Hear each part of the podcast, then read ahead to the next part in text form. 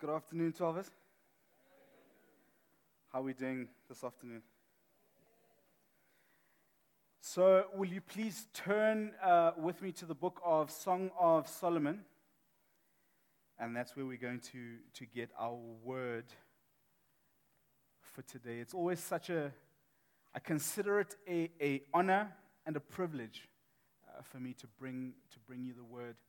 I consider it an honor and a privilege uh, for me to worship with you and to serve God uh, together. So I, I, appreciate this time and I appreciate this family. Um, I appreciate that this family is a family that is full of faith and you can sense it and you can feel it in our worship. I also appreciate that this family is a diverse family.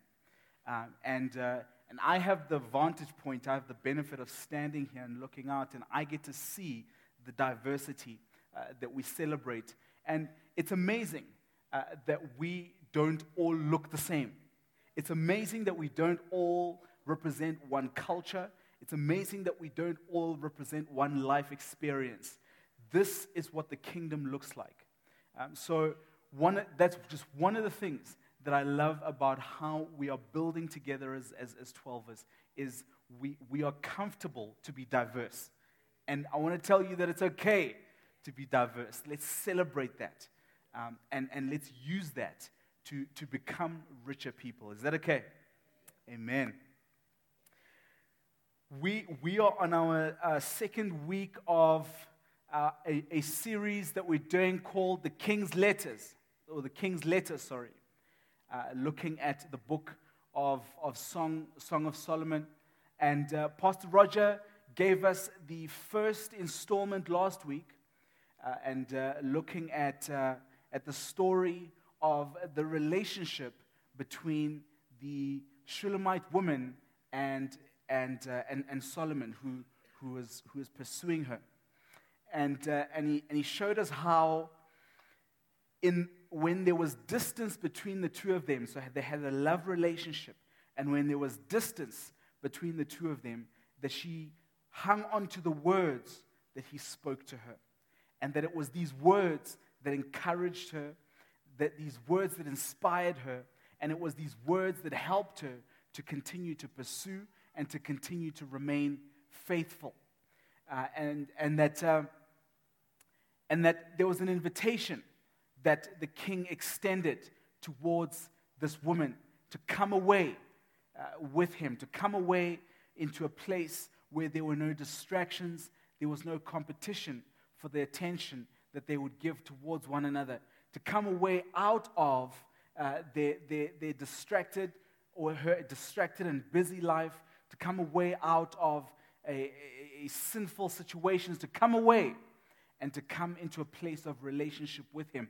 And of course, we know that this, this, uh, this book of the Bible is a story, uh, a, a, poem, or a song um, that we can take the characters that are, are portrayed in this, in this poem and we can see a prophetic parallel between these characters and our relationship that we have today with Jesus.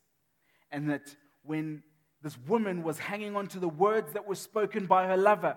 It was tantamount to how we hang on to the words that our lover, Jesus Christ, has left for us. And, and the words that he's left for us are found in the Bible. And so we hang on to the words of the Bible, and it is these words that inspire us. It is these words that remind us of his love for us. It is these words that help us to remain faithful to Him. Amen. We also know that there's an invitation that He has extended for us to come and to be in relationship with Him, to come away from our sinful lives, to come away from our distracted lives, to come away from our busy lives, and to come and to be nourished by Him, and to come and to be in relationship with Him. We had an awesome moment last week when we had 12 brave people who responded to that invitation to come away. And, and, that, and that was a holy moment. And we continue to celebrate with those people and we continue to pray for those people. In fact, most of them would have been in our foundations class this morning as they continue to cultivate that place of relationship, that place of intimacy with the Father. And we pray, and we, we pray that you will continue uh, to, to pursue, that you will continue to respond to the call to come away. And so, have we, have we found our way to Song of Solomon? Awesome. What I want to talk to us about today is a little bit of a shift that we see taking place in the relationship between the Shulamite woman and the king who pursues her. And so today, I want to talk about seeking the king. So last week, we saw very much that the king was pursuing her and that he was drawing her into relationship with him. And if you have been a Christian, if you have been in a relationship with Jesus for a, any particular period of time, you will know that your relationship with Jesus shifts. That there was a time when he pursued you and he wooed you and he brought you into relationship with him.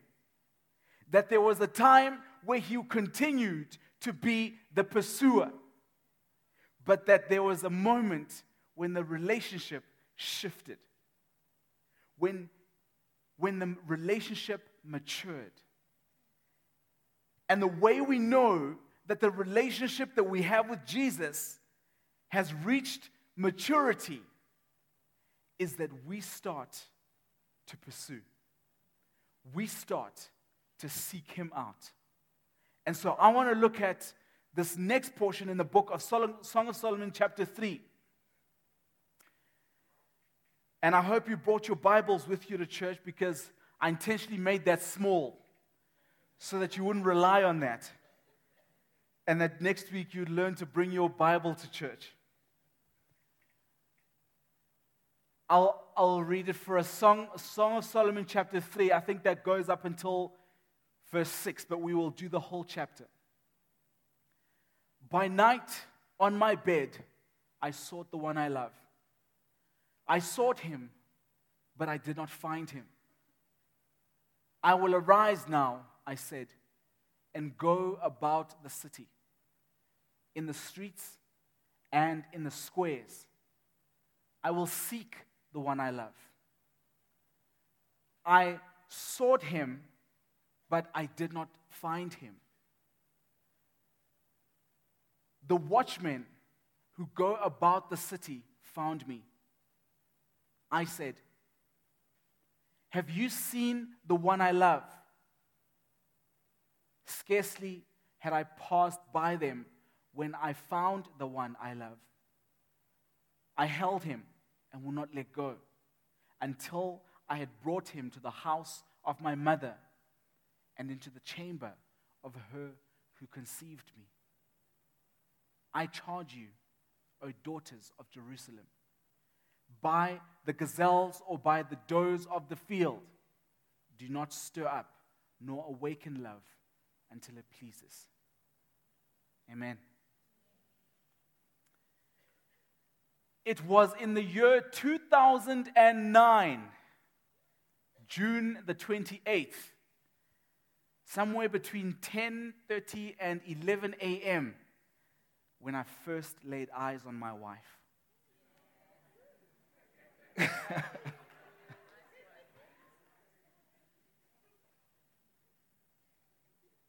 and I experienced an overwhelming sense of gravity that pulled me towards this person. And I knew I had to speak with this person. We were in Cape Town at the Baxter Theatre the, his people's services were being held there. We're now all every nation. And it was during one of, the, one of these church services when I looked across and saw this person and spent the rest of the service repenting.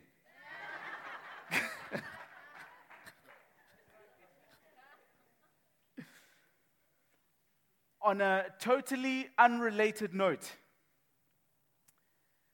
I know that there have been some narratives um, that have been going around on social media uh, that the men are trash hashtag and the different views on that.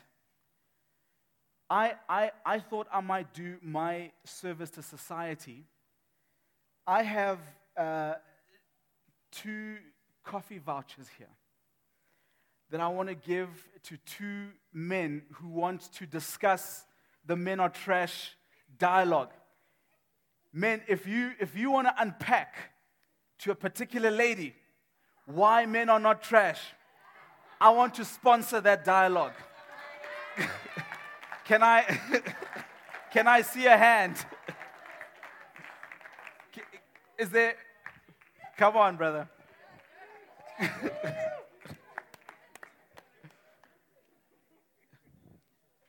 is, is, is there another man in the house who would like to hold a conversation just to undo? Bro, hold that conversation at home. is there a brave brother in the house? Because this voucher is going.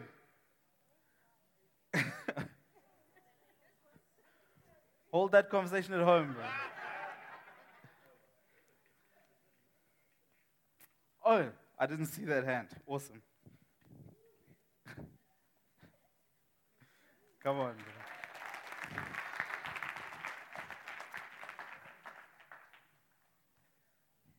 In the next 30 minutes or so, maybe even next week, if you want to redeem that voucher, please uh, speak to the, particular lady that the Lord is highlighting to you. Just to unpack the dialogue.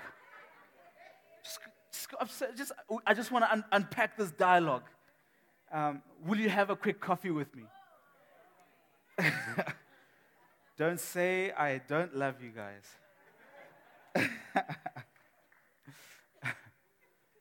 the Shulamite, Shulamite woman wakes up in the middle of the night. It is dark. And she utters these words By night on my bed, I sought the one I love. I want to talk to us about seeking God when I would, sorry, let me put it this way.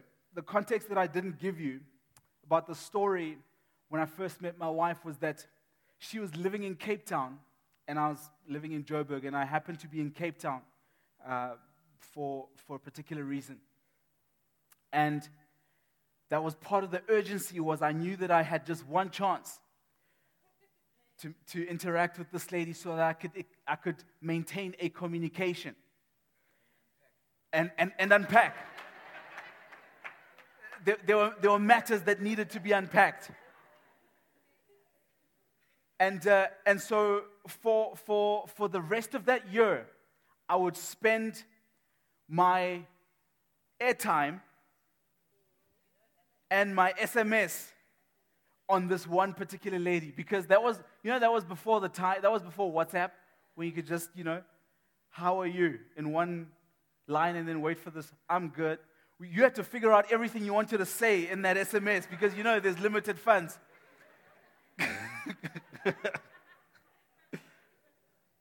and, and, and I couldn't just go and Facebook stalker. In fact, I think it was, it was in the MXit time. Do you remember MXit? But I couldn't go the MXit route because I didn't want to communicate to her that I'm a cheapskate. So, so I, I had to be willing to pay for SMSs and calls and from time to time a plane ticket to fly to Cape Town so that I could see her. My motivation for wanting to be in close proximity with her was because I admired her and I was in love with her. In fact, the money that I spent on communicating, the money that I spent on plane tickets, going to see her, I counted as nothing compared to the reward of getting to spend time with her. Why do we pursue our ultimate lover, who is our God? Because we love him and because we admire him. Why are we willing to pay the cost of whatever it's going to take to pursue, to get into the relationship and to maintain relationship? Because the cost is nothing compared to getting to spend time with Him. As much as I was elated by the reward of getting to spend time with Kulu, who was then somebody that I was pursuing, the feeling of spending time with God far supersedes that. The reward of pursuing God far supersedes that. God calls us to pursue the kingdom. Matthew 6:33 says this says seek first the, his kingdom and his righteousness and all things that are on your plate this is the Lyrics paraphrase will be added unto you all the things that concern you all the things that give you anxiety all the things that threaten to keep you up at night, all the things that compete for attention between these things and God, seek God first, and wonder of wonders, those things will be added. And yet we tend to fall into the trap of seeking after the things. We feel the urgency, we feel the pressure and so we choose to seek the things. Guess what? You can go after the things and you can get the things, but God will not be added to those things. His righteousness will not be added to those things. Your part in the kingdom will not be added to those things. So, because God wants these things for you, He says, Seek first the kingdom, pursue me first. And when you get this right, everything else will start to fall into place. When we learn to prioritize. The invitation is to seek the face of God and not the hands of God. So sometimes we can turn away from this part. We get the, okay, Lord, I get it. I'm not going to seek the things, I'm going after you. But sometimes we can find ourselves in the process of going after God to be going after what's in His hands, to be going after the blessings, to be going after the stuff. So now instead of just going directly for the stuff, we're just going for, Lord, where's the stuff? Missing the point. And God is saying, Seek my face. Seek me for me, not for what I can give you. Because as long as you're seeking me for what I can give you, you are still in the bondage of the stuff. Have you ever walked in a mall and in the distance you see somebody that you recognize? and you immediately duck into the nearest store. because you know this person is going to ask for something. This person is going to want something from me. When this person calls and you see their, co- their contacts come up on your phone, it's not a delight to answer this phone call. Hey, I thought we could hang out. And you know mm, this hanging out is going to cost me. And you're trying to figure out on the phone while talking what's the line that I can walk before it, this is a complete lie, this excuse that I'm about to give. You know? How do you think God feels when the only reason you come into his presence is to ask for stuff? Does it delight him to see your caller ID come up? Now we understand that God wants to bless us. He wants to give us the stuff. But if our relationship with God is primarily based on the stuff, then it's no relationship at all. It's not a personal relationship, it, it's an online shopping relationship. Tick, tick, tick. Check out, you know, thanks. See you next time. Seek first. When do we see God? At all times. It's good to see God at all times. I love, I love this quote by, by Smith Wigglesworth, who was, who was a phenomenal man of God and greatly anointed and, and did some crazy miracles. Uh, and God was with him. And, and he said this that, that he never goes for, he never prays for more than, I think he said he never prays for more than 30 minutes, but that he never goes for more than 30 minutes without praying. The Bible tells us that Jesus continuously withdrew from people into the presence of God. He would withdraw from people before a meeting, he would withdraw from people after a meeting, he would withdraw from people just after doing something phenomenal. You know when we do something something something great and we're like, "Yo, and I got to do it in public too. And the people saw, and now, and then we wait for the, you know, yo, brother. yeah, that's right. You know, we want, we, we want the slow clap. Jesus did some hectic things, but didn't wait for the slow clap. He would retreat into the presence of God because you see, his affirmation didn't come from what he gets from everybody else. His affirmation came from intimacy with the Father. And so he would continuously retreat and go to be with the Father. In fact, do you realize that God answered every prayer that Jesus prayed? Think about that. Every prayer that he prayed was answered. How would you like to have the kind of relationship with God where He answers every one of your prayers? That would be amazing.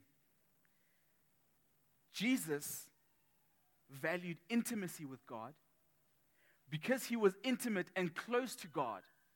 He knew the will of the Father, and the will of the Father transformed him so that he became more and more like his Father and when he became more like him, the things he started to want were more like the things that God wanted.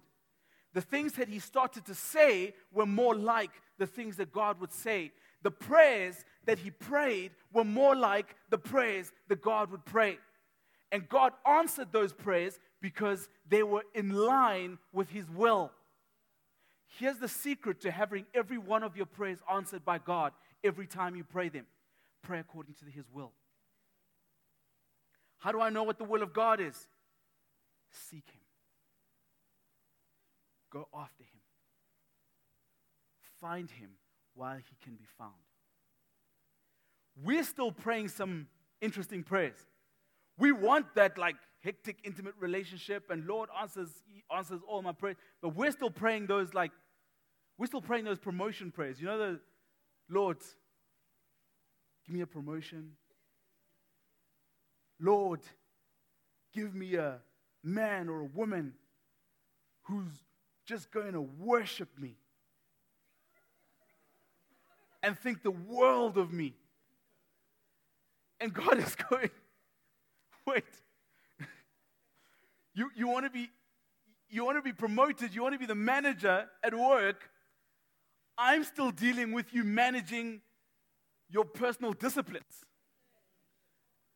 I'm still dealing with you waking up half an hour earlier so that you can pray and be with me.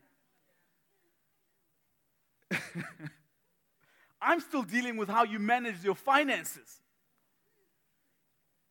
And you want me to add on that? You want somebody who's going to think the world, I'm still dealing with, are you that person? And sometimes when we incline our ear to what God is saying and what He's doing, we can pray better prayers that are in line with His will. So, how, how, how do we see God? The primary way in which God has revealed Himself in is, is in His Word. If you are doing everything else but you're not reading the Bible, you're going to end up in a weird place. You're going to come up with some weird things, and we're going to have to have some difficult conversations. Let's avoid the difficult conversation. Read your Bible. Is that okay? Read your Bible as often as you can. Read your Bible every day. Read a lot of your Bible. Read small chunks of your Bible. Think about the scriptures that you're reading. Don't read a checklist Bible. Oh, I read my two verses for the day. Read the Bible to get to know God. Carry the scriptures with you throughout your day. Pray over them, meditate over them. We may seek God and pray. Pray. We may seek God in in, in, in our singing and in our worship times. We may seek, seek God in service. We may seek God where. So, seeking God sometimes looks like this getting close to the people that He's close to. And you know what the word says? He's close to the brokenhearted. Get close to some brokenhearted people do the things that delight God. I love, I love what this uh, uh, Eric Liddell said, who was a, a, a, a Scottish uh, athlete, Olympic athlete, and a missionary to China. Um, and, and he did some hectic things, and he, would, he used to run, and he would say, I feel the pleasure of God when I run. If you have some things that you do where you feel the pleasure of God, pursue those things. Read your Bible first. Now, what happens when you pursue God and you read the Bible because that's your go-to place because you you normally just open the word and wherever it falls to you read that scripture and it blows up in your face and it's amazing and it comes alive or you sit in your car and you put on some worship music and immediately you're in the presence of God, or you come to church and you worship and it's a phenomenal, and you know where your go to places are. Maybe you like to jog and you go for a run and you nature and you feel the presence of God. What happens when you go to your go to place and God is not there? The Shulamite woman describes a situation where she wakes up. It is dark, and immediately she knows that something is wrong. She feels in her bed for the familiar warmth of her lover, and he's not there.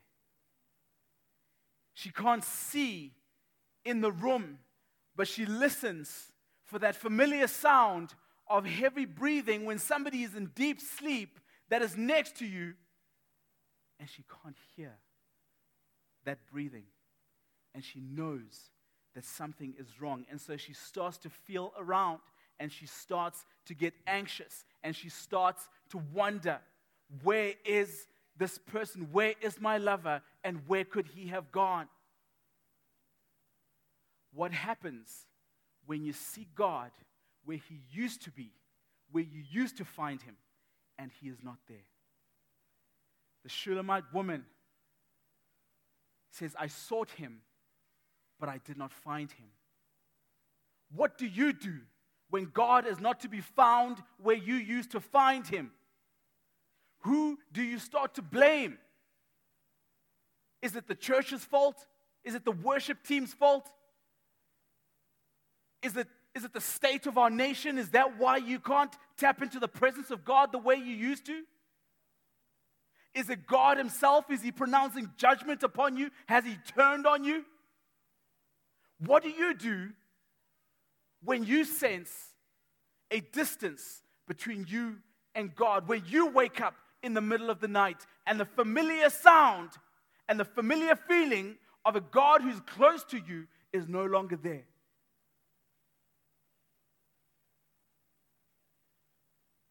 Job is an interesting character. Job afflicted by many afflictions. And his friends have come around him and they've come to comfort him because in their reasoning, he's on, he's on his way out. He's dying slowly, painfully. We'll comfort him and, and see him off. And they've come around him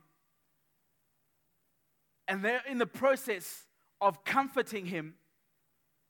And his wife, who's also been comforting him, turns around and says to him, Are you not tired of suffering?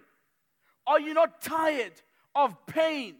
Are you not tired of this God who has deserted you? Why don't you just curse him and die? What happens when God seems to have deserted you and the people around you seem to be affirming the fact that God has deserted you, what happens when people are tired of dealing with your pain? They're tired of dealing with your discomfort. They're tired of your prayer requests. What happens when you become that guy in the group with all the prayer requests? Pray for me, brothers. I'm still trusting God and people around you are so tired, they turn around and they say, Are you not sick and sick and tired? Curse him and die. We're tired of dealing with your pain. We want to have fun when we come together. You're inconveniencing us with your pain. What do you do? What do you believe about God? Job says in Job 13, verse 15, though he slay me, yet will I trust him. It is my hope and my prayer that that testimony would arise in each and every one of us. That my belief in the goodness of God is not dependent on how blessed I feel or what people around me are saying. Even though people around me are saying, Curse this God and die who has deserted you, I rise up with a good testimony and I say, Though he slay me, yet will I trust him. You see, sometimes, sometimes distance is not equal to judgment. Sometimes when God puts distance between you and Him, it's an invitation to intimacy. It's an invitation to go deeper. It's an invitation to pursue Him. We're, we're here going, God, you have deserted me. And God is here going, we can stay here. We can. But if we stay here, then we'll never get here. And if we never get here, then you will never get to experience journeying with me. And if you never get to experience journeying with me, you will never know what provision from me looks like. And if you never get to journey with me, you will never get to learn to submit to my leadership. And if I can't have these things outworked in you, then I can't pour out my glory in you because I can't trust you with my glory. And if I can't trust you with my glory, I can't use you. And so he's saying, let's go, let's move. You used to find me over here, but guess what? Our relationship has evolved. I'm here now. You're going to have to work that much harder to press in. Find me here. Let's journey because I want to use you. Psalm 42 says, As the deer pants for the water, so my soul longs after you. If only we could cry out to God in earnest sincerity I desire you more than water that sustains my life. This is what her response was, the Shulamite woman. I will rise now, I said, and go about the city, in the streets and in the squares. I will seek the one I love. I sought him, but I did not find him. The watchmen who go about the city found me. I said, Have you seen the one I love? God is calling you to rise from your bed and pursue. If you're going to rise from your bed and pursue, I want to give you four principles that are going to help you along your way. First thing you're going to have to learn to do is to press past normal. You're going to have to learn to press past the status quo.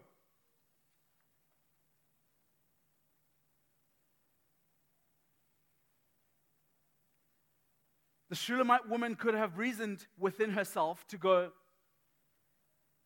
you know, I'm sure he'll be back in the morning. Or it's more logical that I should sleep, wake up in the morning, and then go seek him. The search surely will go much better in the morning. But she got up and she went to seek. And so we're going to have to learn to press past what would be normally accepted. Let me tell you another word for, for, for, what, for what would be normally accepted mediocrity. It's settling for the lowest common denominator. If I just keep this level, I won't be judged by society. Second thing you're going to have to learn to do is to press past self. Can you imagine being the Shulamite woman, warm in your bed, sleep has overcome? You know that feeling? Maybe it's just me, that feeling when you come out of your sleep, but only slightly. And, and you know you're kind of conscious, but it's awesome because you know you're about to fall back in. And, and plus, you, ha- you, you just, just, just kind of open your eyes so you know it's still dark outside and you're like, yes, I got like maybe, maybe like another two or three hours to go. Amazing. maybe it's just because I love sleep, but, but for me, those moments are kind of like that bonus when you, when you find a t- 10 rand in your, in your pocket that you didn't know was there. I love those moments. Now, if I was her and I wake up and I go, Where is my lover? immediately there are some things that I have to overcome. One, my inclination towards what is safe and comfortable. It is safer and more comfortable to sleep and see it, and, and see it in the morning. But I would have to overcome that inclination. The next thing that you would have to overcome or to press past is obstacles the howling winds that you're hearing outside, and you know that it's safer in here than it is out there, and who am I going to meet out there? And it's probably cold, and I'm so much better here, and all the reasons that we give ourselves why we should not pursue. You're also going to have to press past people. In her pursuit, she comes across the watchmen of the night and she asks them, Have you seen, have you seen the one I love? And and, and they can't give her a response because they don't know who she's talking about. And sometimes we go to people and we're, we're seeking and, and we want them to point us in the right direction, and they, can't, they don't know what we're talking about because they don't know what the right direction is. She wanted them to point them to a lover that they didn't know. They couldn't help her because they didn't know him. That was deep, guys. Should I have said it a little louder? That was. we seek we seek out people. And here's the thing with people is they're prone to disappoint you. And so we we pin our faith on people. And then And then we have to deal with people who walk out, walk away from, from church, for example, because, oh my goodness, I was hurt by this person. I was hurt by this church. I can't believe that pastor said this or did this. I can't believe in that kind of a God. And I'm going, yeah. If that's your God, then I don't blame you. Because if you've pinned your hopes on somebody else, then you've made them your God. Sometimes it just feels safer to, be, to find a group and stay in that group. I have news for you. If you're going to pursue God, you can't outsource that function. I can't pursue Him for you. The worship team can't pursue God for you. You don't get to outsource that. You don't get to show up to, sh- to church and go, right, I'm here. Do the, do the thing.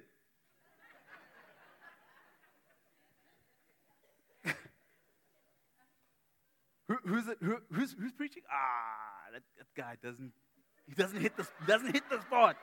He doesn't, he doesn't know my language. I can't do that for you.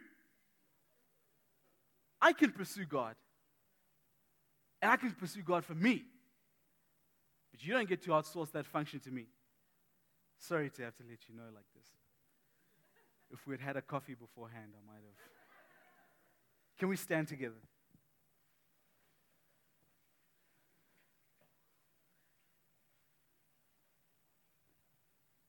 I want you to notice the difference in the scripture that we read before. When, when the Shulamite woman passes, presses past the people, she finds her lover. And the scripture tells us that she grabs him and holds on to him and refuses to let go and takes him home with her. right at the beginning of the scripture, she lost him. Sometimes we lose him and he slips out of our hands because we're too concerned with what people are going to think. Sometimes we lose him and he slips out of our hands because we're too ready to settle for what is normal and mediocre. Because we're not yet serious and willing to do business with him because we're still going after the things in his hands and not the value of the time that we get with him and not his face. But when we've lost him, some of you will know what I'm talking about.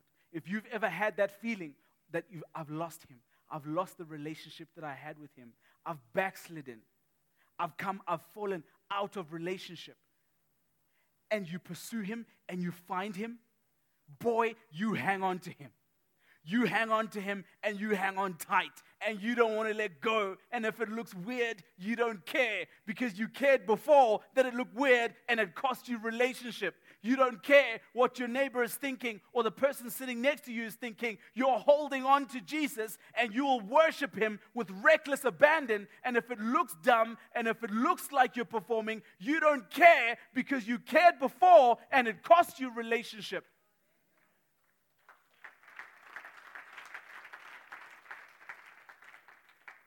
hang on to him. Hang on to your lover. Take him home with you. That your family should know. That your friends should know. That your acquaintances should know. Your spheres of influence should know.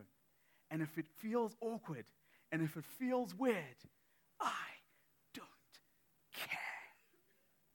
I've lost him before. I'm not about to lose him again. This is the hope that she had in pursuing him. The hope that she had in pursuing him was that she would find him. The hope that we have in pursuing Jesus, in remaining faithful to Jesus, is that he's coming again. That is the hope. That is where everything rests on. Everything rests on the fact that he is coming again it is worth it for me to go through this trial because Jesus is coming again. It is worth it for me to undergo this persecution or this judgment or to lose this particular thing because Jesus is coming again. It is worth it for me to make the sacrifice. It is even worth it for me to lay down my very life because Jesus is coming again. Imagine then, I'm going to read the scripture to you. Imagine the pure joy of the Shulamite woman when she'd been seeking and seeking and seeking. And then she looks up in the distance and she says, Who is this coming out of the wilderness? Who is that from a distance? Like pillars of smoke, perfumed with myrrh and frankincense, with all the merchants' fragrant powders. Behold, my eyes are not failing. Yes, it's Solomon. Behold, it's Solomon's couch with 60 valiant men around it of the valiant of Israel. They all hold swords, being expert in war. Every man has his sword in his thigh because of fear in the night. Of the wood of Lebanon, Solomon the king made himself a palanquin. He made its pillars of silver. That's like a chair. Fancy word for a chair. He, he made its pillars of silver, its support of gold, its seat of purple, its interior paved with love by the daughters of Jerusalem. Go forth, daughters of Jerusalem. Daughters of Jerusalem, come and see. My love is coming. Go forth and see King Solomon with the crown with which his mother crowned him on the day of his wedding, the day of the gladness of his heart. Saints, when our Lord comes, it will be a great day. And we will be calling out this. I think it's him. Help me. Your eyes are better than mine. what do you see in the distance? Could that be our Lord? Could it be the day? That is the hope that we have in drawing into relationship with Him, in sacrificing, in paying the cost, in doing what we need to do. Father, would you cause us to be those who live with eternity in mind? That we would look to your coming, that your coming would help us to live pure and holy lives, that your coming would help us to be willing to do what we have to do to pursue you and to remain in relationship with you. That your coming would be the hope for our intimacy with you.